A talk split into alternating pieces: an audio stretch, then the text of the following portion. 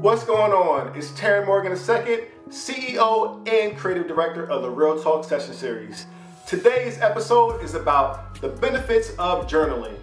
Like many people, my mind is overly active, it's full of thoughts, emotions, etc.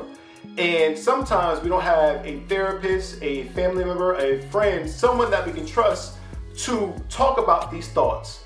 A journal is a great outlet to release what's on your mind.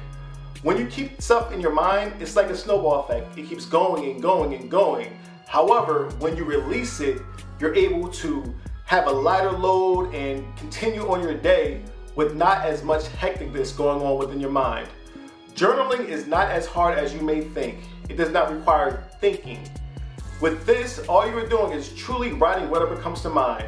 Do not worry about formatting, don't worry about grammar, don't worry about spelling, don't worry about periods. Just let it flow and let it go. If you like what we're talking about, please email info at realtalksessionseries.org or if there's a topic that you would like for us to talk about, please do the same. We look forward to helping you get right mentally.